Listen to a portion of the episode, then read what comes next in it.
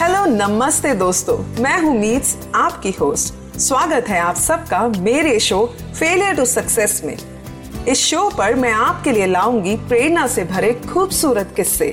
ढेर सारी सकारात्मकता और उन लोगों के जीवन की प्रेरणादायक कहानियाँ जिन्होंने अपने फेलियर्स को एक्सेप्ट किया, उनसे उभरे और अपने कदम सफलता की तरफ़ बढ़ाए। तो चलिए, बने रहिए मेरे साथ इस अनोखे और खूबसूरत सफ़र में।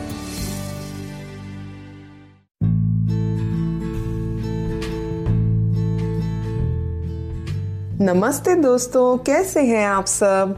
मैं हूँ मीट्स और स्वागत है आपका हमारे चैनल फेलियर टू सक्सेस में, जहाँ पर हम आपके साथ ऐसे लोगों की स्टोरीज शेयर करते हैं जिन्होंने अपने जीवन में फेलियर्स को जकड़ कर नहीं रखा, बल्कि उनसे सीख कर कुछ अलग ही मिसाल कायम की। दोस्तों कभी कभी ज़िंदगी में हम सबको छोटी मोटी शारीरिक चोटें तो लगती ही रहती हैं। भगवान ना करे कभी भी किसी को कोई बड़ी चोट लगे या फिर आजीवन भर कोई शारीरिक दिक्कत आ जाए। लेकिन अगर कुछ ऐसा होता है तो बहुत से लोग हिम्मत हार जाते हैं और कई लोग बस मान ही लेते हैं कि वह जीवन जीने के लायक ही नहीं है या फिर जीवन से या फिर अपने आसपास के लोग, जैसे उनके फ्रेंड्स एंड फैमिली उन्हीं से ही खफा हो जाते हैं। और फिर they change their complete mindset and attitude towards life पर आपने कभी उन लोगों के बारे में सोचा है, जिनको डॉक्टर्स ने टर्मिनल इलनेस बता दी हो, या फिर लाइफ लॉन्ग डिसेबिलिटी बताई हो या फिर कोई ऐसी बीमारी जो कभी ना ठीक हो सकती हो। दोस्तों प्लीज़ आप ये सब तो नहीं सोच रहे ना कि मैं आप सबको ये बीमारियों के बारे में बताकर कुछ डराना चाहती हूँ या फिर कुछ नेगेटिव बताना चाहती हूँ। ऐसा बिल्कुल भी नहीं है दोस्तों, बल्कि आज हम ऐसे इंसान के बारे में बात करेंगे जिन्होंने अपनी बीमारी को कर्स नहीं किया, बल्कि उसे ब्लेसिंग माना। एक ऐसा इंसान जिनको डॉक्टर्स ने डिक्लेयर कर दिया कि उनकी बॉडी 95 परसेंट पैरालाइज हो जाएगी और वे बस दो साल के मेहमान रह जाएँगे। दोस्तों, क्या आप कल्पना कर सकते हैं उस इंसान के स्टेट ऑफ़ माइंड की? शायद नहीं। आज हम बात करेंगे उसी इंसान के बारे में और इनका नाम है स्टीफन हॉकिंग, जो कि एक बहुत बड़े साइंटिस्ट थे और बहुत सक्सेसफुल भी। आइए जानते हैं इनकी सक्सेस स्टोरी को। स्टीफन का जन्म 8 जनवरी 1942 में ऑक्सफोर्ड सिटी में हुआ था। जब इनका जन्म हुआ तो उस समय सेकेंड वर्ल्ड वॉर चल रहा था। स्टीफन के पेरेंट्स लंदन के हाई गेट सिटी में रहते थे, जहाँ पर अक्सर बम्बार्डिंग हुआ करती थी। इसी वजह से स्टीफन के पिताजी ऑक्सफोर्ड शिफ्ट हो गए, जहाँ सेफली स्टीफन का बर्थ हो सके। स्टीफन के फादर एक डॉक्टर और मदर एक हाउसवाइफ थी। स्टीफन बचपन से ही बहुत इंटेलिजेंट थे और लोग उन्हें बचपन में आइंस्टाइन कहकर बुलाते थे। उन्हें बचपन से ही मैथ्स में बहुत इंटरेस्ट था। At the age of 17 years Stephen ने ऑक्सफोर्ड यूनिवर्सिटी में एडमिशन ले लिया था। यूनिवर्सिटी में जब वो पढ़ रहे थे तो उन्हें अपने डेली रूटीन्स करते करते थोड़ी हेल्थ प्रॉब्लम्स आने लगी। इसी दौरान एक बार वे छुट्टियाँ बनाने के लिए अपने घर आए हुए थे। तभी वे एक दिन सीढ़ियों से उतर रहे थे और सीढ़ियाँ उतरते उतरते गिर गए और बेहोश हो गए। लोगों ने सोचा, ऐसा उन्हें कमज़ोरी की वजह से हुआ है, पर बार बार ऐसा होने पर उनका कंप्लीट चेकअप कराया गया और इन्वेस्टिगेशंस के दौरान पता चला कि उन्हें कभी ना ठीक होने वाली बीमारी है, जिसका नाम है न्यूरॉन मोटर डिज़ीज़ इस बीमारी में धीरे धीरे सारे अंग काम करना बंद कर देते हैं और अंत में श्वास नली भी बंद हो जाने से मरीज़ घुट घुट कर मर जाता है। Like this Sochcast tune in for more with Sochcast app from the Google Play Store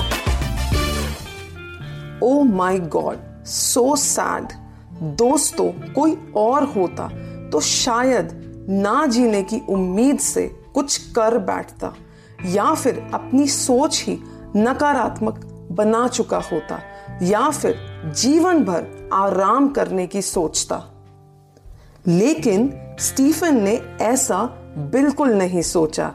in fact जब उन्हें डॉक्टर्स ने उनकी बीमारी के बारे में बताया कि उनके पास बस ज़िंदगी जीने के लिए दो साल बचे हैं तो आपको मालूम है, स्टीफन ने क्या कहा?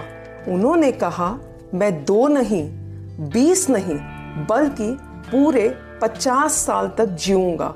और उन्होंने ऐसा किया भी। दोस्तों, क्या विल पावर थी उनकी?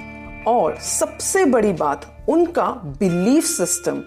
और बिलीफ्स बनाता कौन है? फिर उन बिलीफ्स को पावर कौन देता है? ऑफ़ कोर्स हमारा खुद का माइंड। उन्होंने डॉक्टर्स द्वारा बताई हुई बात को नहीं माना और अपनी संकल्प शक्ति से अपने बनाए हुए बिलीफ पर ज़िंदगी जी। उनका यह मानना था, इंसान शरीर से पैरालाइज हो सकता है, पर अपनी आत्मा और बुद्धि से कभी नहीं और फिर इसी जज्बे के साथ ज़िंदगी जी। अपनी बीमारी का पता चलने के बाद उन्होंने अपना टाइम अपनी एनर्जी और अपना पैशन साइंस फ़ील्ड को डेडिकेट कर दिया।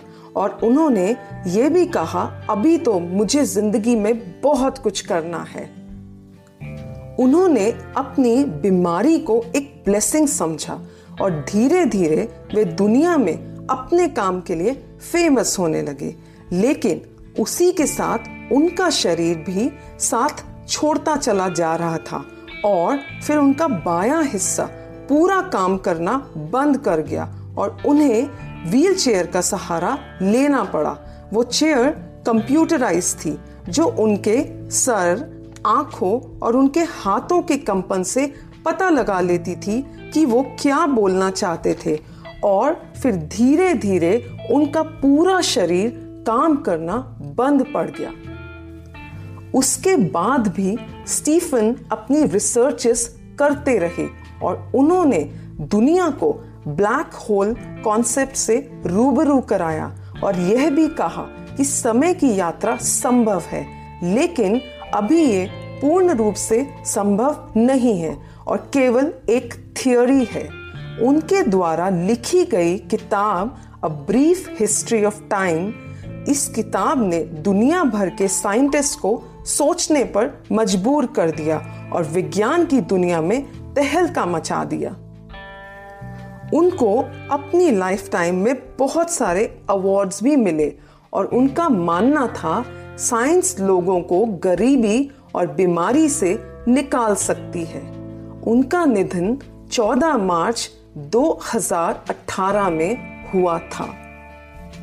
दोस्तों, स्टीफन हमेशा ये कहते थे हाउ एवर डिफ़िकल्ट लाइफ में seem there is always something you can do and succeed at कितनी इंस्पायरिंग बात बोली थी उन्होंने।